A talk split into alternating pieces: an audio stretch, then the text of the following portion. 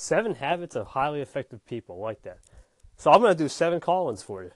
Uh, let's start with number one, being proactive. Um, not just being proactive, proactive with yourself, but being proactive around others in the community and the your fellowship kind of is awesome. And self self growth when you can you know be proactive with yourself, you're more likely to express more proactiveness towards others, and that's great.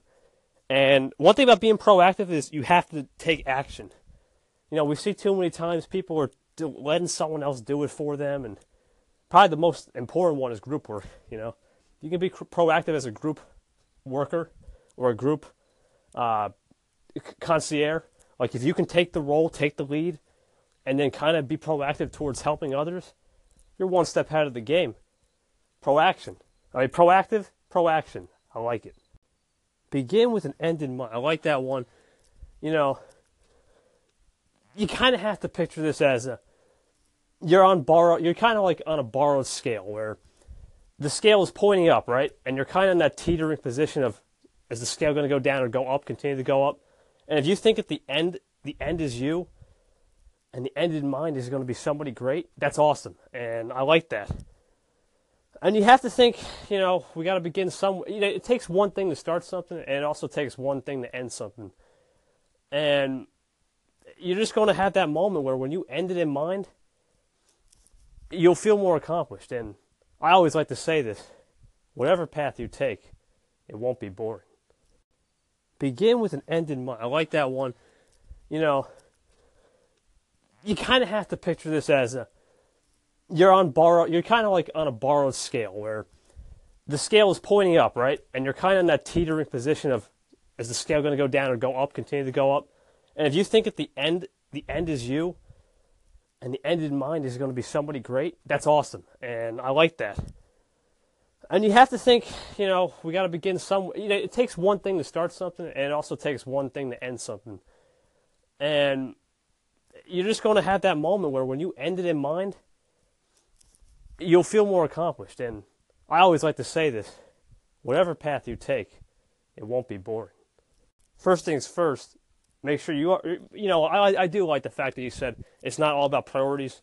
And first things first means like, yeah, get your priorities straight, of course, but after that, then you just kind of balance with the matrix. I like that because now you can kind of mix and match urgent, not important. Urgent, important.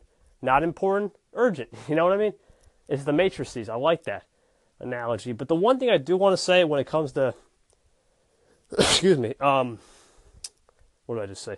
Oh, first things first is when you know what you're doing, the first thing you do every day in the morning, and you have a routine and it's becoming mundane, that's when you know you got to maybe shuffle it up a bit. Kind of like change your priority and then make it better, or change your priority and relax and try to make it better. Taking two steps back sometimes is one step forward. Instead, when you try to make two steps forward, you take a step or two back. It's a good, it's a good analogy. I like it. So yeah, sharpening your saw. I, I think you might have missed a part two. My bad. I don't know. It's not up on the station, but it just went from part one to part three. But yeah, that sprinter versus marathon mentality. Uh, me, I'm at school. I, I'm a firm believer in a marathon mentality. Um, I go to school every day. I, I'm, I'm proud to say that. Like I don't miss days. Like I'm always on time. I try to always be on time, and I can do this day in and day out. However, however, I do I do understand why people are moving to the sprinter mentality of you know set let's work 12 hours a day and then give ourselves you know that week off but it really depends. Me, I'm more of. I, I guess you could develop if you can develop both habits, you're in good shape. I really like the marathon mentality of day in day out. Let's get it done. Let's keep working. You know, get that break in between for that one week, and then we're back at it. Like it. Hey, Crazy Asian KT. I don't know if you gave your think win-win thoughts, but when I think of a win-win situation, always find that positive light. I mean, whether whether it be the most negative thing that's happened to you or you know something bad or whatever the case may be, if you can think in a winning, positive mindset, and you always think there's light at the end of the tunnel, every situation, every occurrence, every event, every etc. Man, you're ahead of the game, and that goes for anybody in society. It's a great feeling to have when you think win-win because when you start winning, or you have the belief you can win, I always say this is one of my quotes. If you believe, you can achieve. And I think if you believe, you can achieve anything to the greatest heights. And when you think win-win, you know, you, you'll be more inclined to think in a winning mentality and you can write the history. And people say winners write history. So, and, and your history can be, you know, whatever you think it is, kind of going back to the self growth. It doesn't have to be on stage at the big time ceremony. It could just be you being there for another person saying, hey, I'm here for you.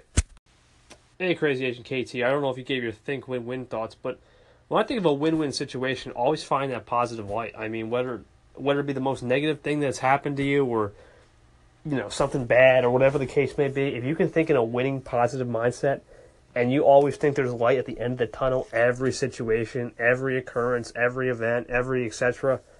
Man, you're ahead of the game, and that goes for anybody in society. It's a great feeling to have when you think win-win because when you start winning, where you have the belief you can win. I always say is one of my quotes. If you believe, you can achieve. And I think if you believe, you can achieve anything to the greatest heights.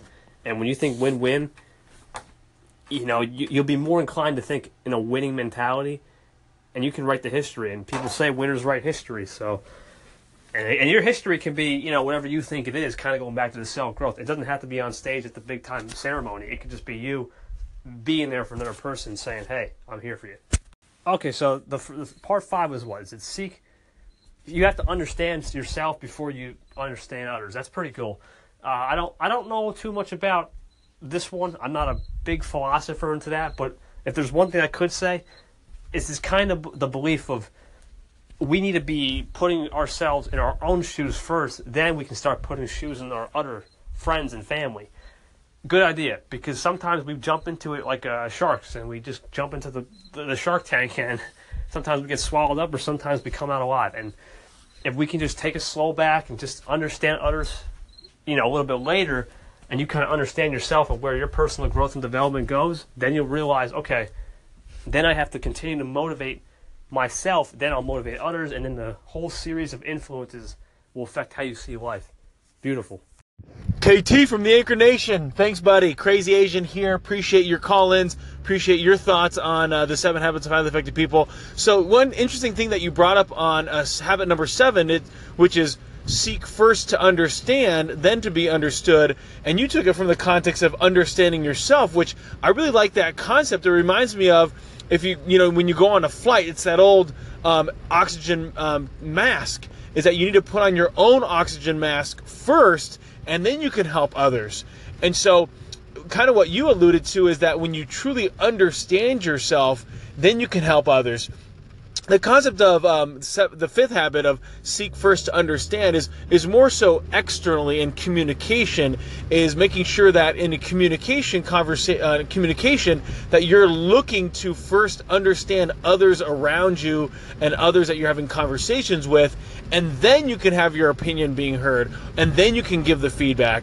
Oftentimes, um, even even some of your great leaders, people have a tendency to want to shoot straight from the hip and give their their opinion immediately without first checking in and seeing what other people think um, about the overall situation or the overall problem. And so, your strongest leaders, oftentimes in meetings, will allow everyone to be able to communicate in regards to their solutions to specific problems, and then they will give their their two cents. And so, sometimes they'll be agreeing with those opinions that were given. Other times, they might be contradicting or have an opposing view, but by being able to speak last in those kind of contexts, it gives you the opportunity to be able to um, support those employees that agreed with you and be able to give some different perspective and insight after hearing all the opinions. So, you definitely want to make sure when it comes to your communication style that you're looking to first understand the other person before you start giving your your opinions. I don't know how many conversations I've had that began with something along along the context of I don't really know what you think about this, but here's here's my thoughts. And so, in my mind, I'm just thinking you should just ask me what my thoughts are on that specific topic before you start droning on and on because we could have the exact same opinion about this specific topic and now you're just basically lecturing me and there's literally no value mentally for me in this in this conversation because we already think the same way. Shermzo? So part six, re-energizing. Um, one thing about re-energizing I do and don't like um, is how we perceive re-energizing. I know some people in this day and age, I'm going to take a week off, and they take like a month off. You know, it, it, we have to realize we have to get back to it eventually. But a good time off, a much needed re-energize with your family, friends, and just relax, get away from a reality is good. A vacation, even as they like to say nowadays. Uh, no, I'm joking. Everyone needs a vacation, but as long as you don't overdo it, re-energizing and just doing meditation, yoga, walking, whatever your happy place is, your happy happy spot to be you, do it. I'm all for re-energizing. KT. So this one, the seventh habit of highly effective people, sharpen your saw, and you translated it to recharging. You're spot on. This isn't like hey, it's a, it's a Friday, it's beautiful weather. I'm going to take off early and go golfing at 2 o'clock, and I'm not going to get my job done, right? So, um, the to, in order to sharpen your saw, this is something that's deliberately done in order to reset yourself, in order to reduce the anxiety and reduce the stress in your life. And so, it's not this, oh, um, I like to KT's point that oh I took a, a vacation and now all of a sudden I'm just going to extend it several more days because we're having great weather down here. That is not sharpening your saw. That's relaxing. That's not sharpening your saw. Sharpening your saw is where it, it, the, the best example is literally sharpening your saw isn't like oiling your oiling your axe and then putting it away for the winter.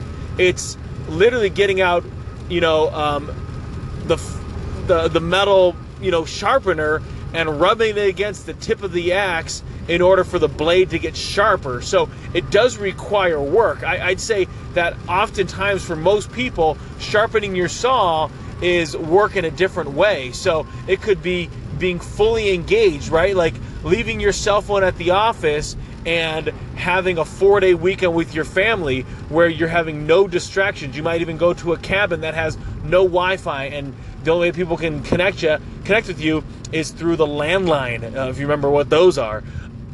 Or I know some people they actually go and they meditate. They they go somewhere, uh, whether it's out hiking, whether it's out you know to a ski slope, and they literally just ponder. And nothing is literally getting in the way of them being able to sharpen their saw.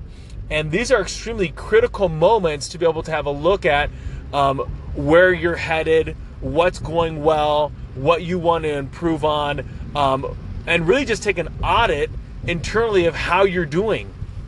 And I find that it's most people don't take time to do this, especially in the hustle bustle of life. Especially if you're you're young and full of piss and vinegar, and you're just like an energized bunny, you just keep going and going. By the way, this is a tough one for me to do. Um, is but I found for myself almost every day I find time to be able to sharpen my saw. And for me, that's going to a hot tub, going to a steam room. And literally for me, it's being able to sit there for like 10 minutes. It's all it's taking um, and, and a total of maybe a half hour if you know include like you know shower time, etc., prep time. Um, so I'm taking a half hour to be able to have a look at how the day's going, what's going well, what should I be tweaking, um, and for for the next day. And and I find as well physically, it's a great relaxer for me, especially if I had a good workout um, for the day. And so each person, you want to find out really what's your way to sharpen your saw. And if you're not doing it, you need to seek opportunities to do it, even if it's something small or simple as playing solitaire for just 10 minutes, playing Tetris for just two. There's ways that you can completely disconnect from what's going on right now in order to reduce that stress, in order to get that heart rate down, in order to get clarity on where you're currently at. Shermzo? Hey, Sherm, heard your butterfly segment. Yeah. You know, it's kind of like the, the thought of reality versus uh, where you want to be.